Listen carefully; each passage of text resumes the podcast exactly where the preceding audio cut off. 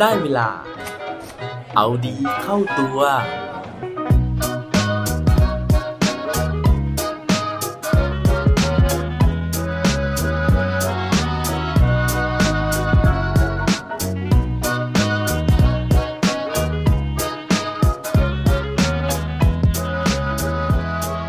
นักร้องอันดับหนึ่งของโลก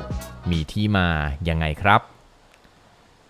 สวัสดีครับ พบกับผมชัชวานแสงบริดีกร และรายการเอาดีเข้าตัว รายการที่จะคอยมาหมั่นเติมวิตามินดีดด้วยเรื่องราวแล้วก็แรงบันดาลใจ เพื่อเพิ่มพลังและภูมิต้านทานในการใช้ชีวิตให้กับพวกเราในทุกๆวัน วันก่อนนะฮะผมเนี่ยไปค้นพบเรื่องราวเรื่องราวหนึ่งนะฮะซึ่ง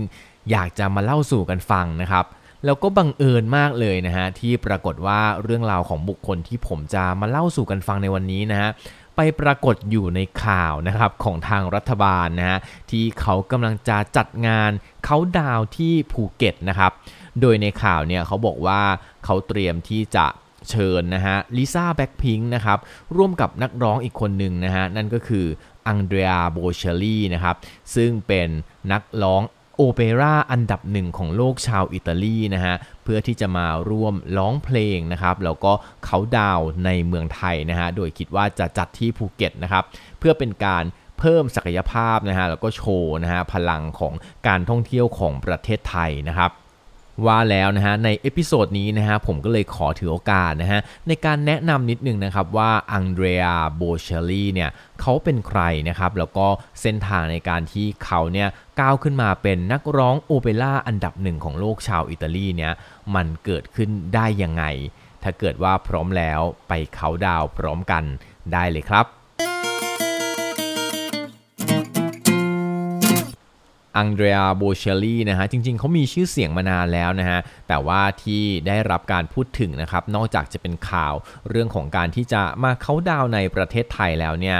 ยังมีข่าวก่อนหน้านี้นะฮะที่อังเดรียโบเชลลี่เนี่ยเขาได้จัดคอนเสิร์ตนะครับเพื่อที่จะ ให้กำลังใจนะฮะส่งความรักนะครับแล้วก็เป็นการเยียวยาให้ความหวังแก่ชาวอิตาลีที่ได้รับผลกระทบจากโรคโควิด -19 นะครับในวันอีสเตอร์เมื่อปี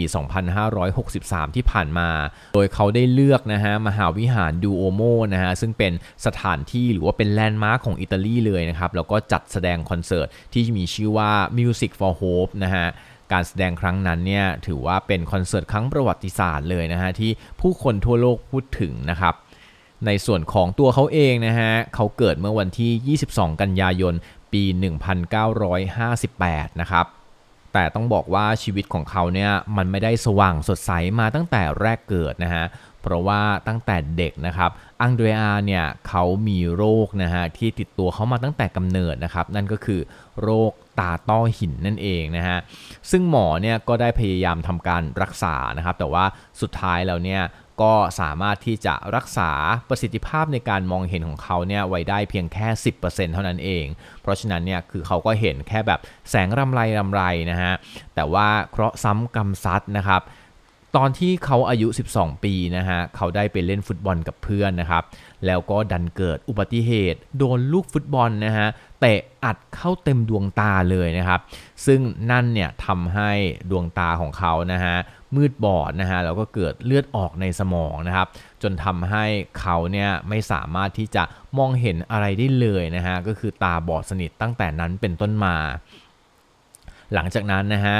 สิ่งที่เข้ามาเยียวยาจิตใจให้กับอังเดรียในช่วงนั้นเนี่ยก็คือเรื่องของดนตรีนั่นเองนะฮะ พอเล่นกีฬาไม่ได้นะฮะมองไม่เห็นเขาก็เลยทุ่มเทนะครับเวลาทั้งหมดที่เขามีเนี่ยให้กับดนตรีนะครับซึ่งปรากฏว่าเขาเนี่ยสามารถที่จะทำได้ดีนะฮะทำได้ค่อนข้างโดดเด่นนะครับโดยที่จริง ๆ แล้วเนี่ยอังเดรียเขาเริ่มเรียนเปียโนตั้งแต่อายุ 6 ขวบนะครับจากนั้นเนี่ยก็มีเรียนเครื่องดนตรีอื่น ๆ ด้วยนะฮะเช่นฟลุตนะครับแซกโซโฟนแล้วก็เครื่องดนตรีอีกหลายชนิดเลยนะฮะ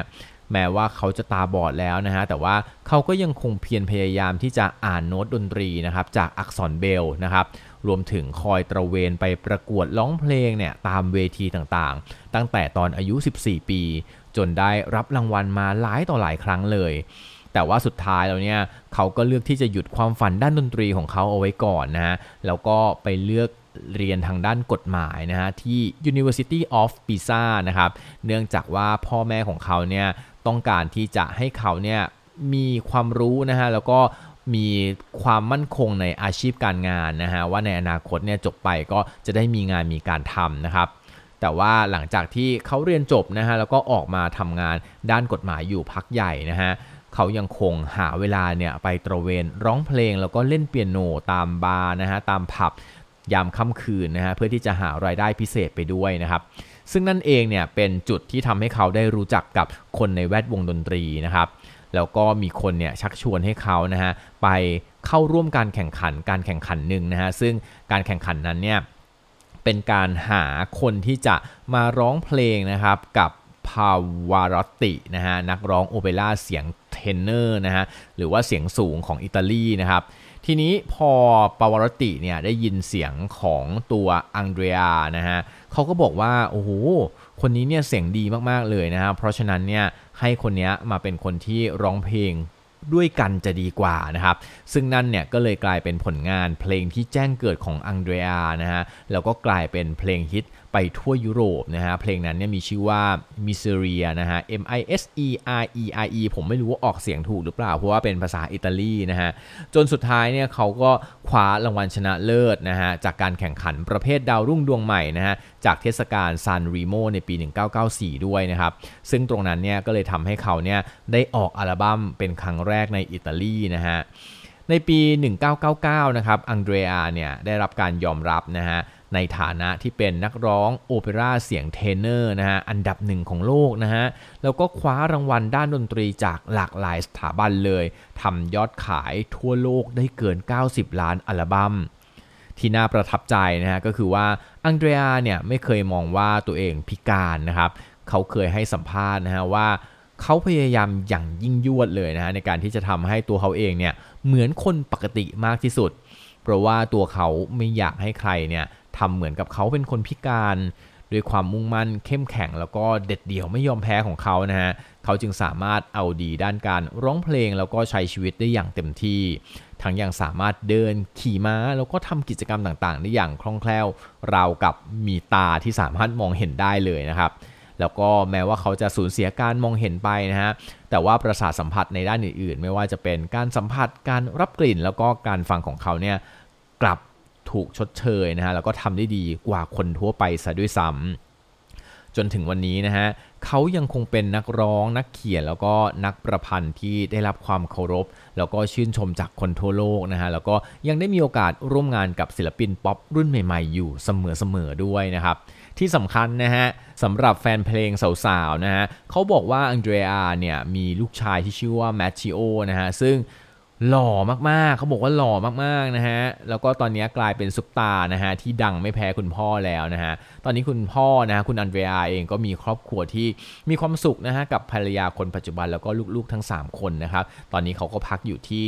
วิลล่าสุดหรูที่ทัสคานีนะฮะ แล้วก็ได้ก่อตั้งอังเดรียโบเชลลี่ Foundation นะฮะ หรือว่ามูลนิธิของเขานะฮะ เพื่อที่จะให้การช่วยเหลือแล้วก็สนับสนุนผู้ยากไร้แล้วก็ผู้ป่วยต่างๆ ซึ่งล่าสุดเนี่ยได้ระดมทุนเพื่อมอบเงินให้กับโรงพยาบาลเพื่อต่อสู้กับโควิด -19 อีกด้วยนะครับ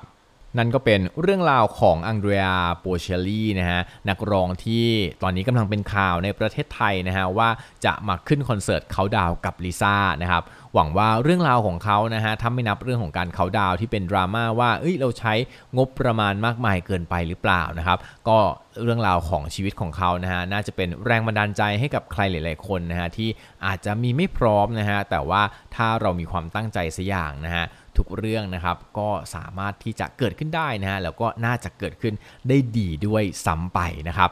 หวังว่าเรื่องราวในวันนี้นะฮะจะเป็นแรงบันดาลใจแล้วก็จุดแสงสว่างนะฮะในดวงตาของเรานะฮะให้มองเห็นทุกโอกาสที่เข้ามานะครับ แม้ว่ามันอาจจะเกิดวิกฤตขึ้นมาบ้างเล็กน้อยครับ และปิดท้ายวันนี้ด้วยโคดดีโคดโดนเขาบอกไว้ว่า like stars across the sky we were born to shine เหมือนกับดวงดาวบนท้องฟ้านะฮะ พวกเราทุกคนเนี่ย เกิดมาเพื่อที่จะเปล่งประกายครับ อย่าลืมกลับมาเอาดีเข้าตัวกันได้ทุกวันจันทร์ พุธ ศุกร์ พร้อมกด subscribe ในทุกช่องทางที่คุณฟัง รวมถึงกดไลค์ กดแชร์เพื่อแบ่งปันเรื่องราวดีๆ ให้กับเพื่อนๆของคุณผ่านทุกช่องทางโซเชียลมีเดีย สุดท้ายนี้ ขอให้วันนี้เป็นวันดีๆของพวกเราทุกคน สวัสดีครับ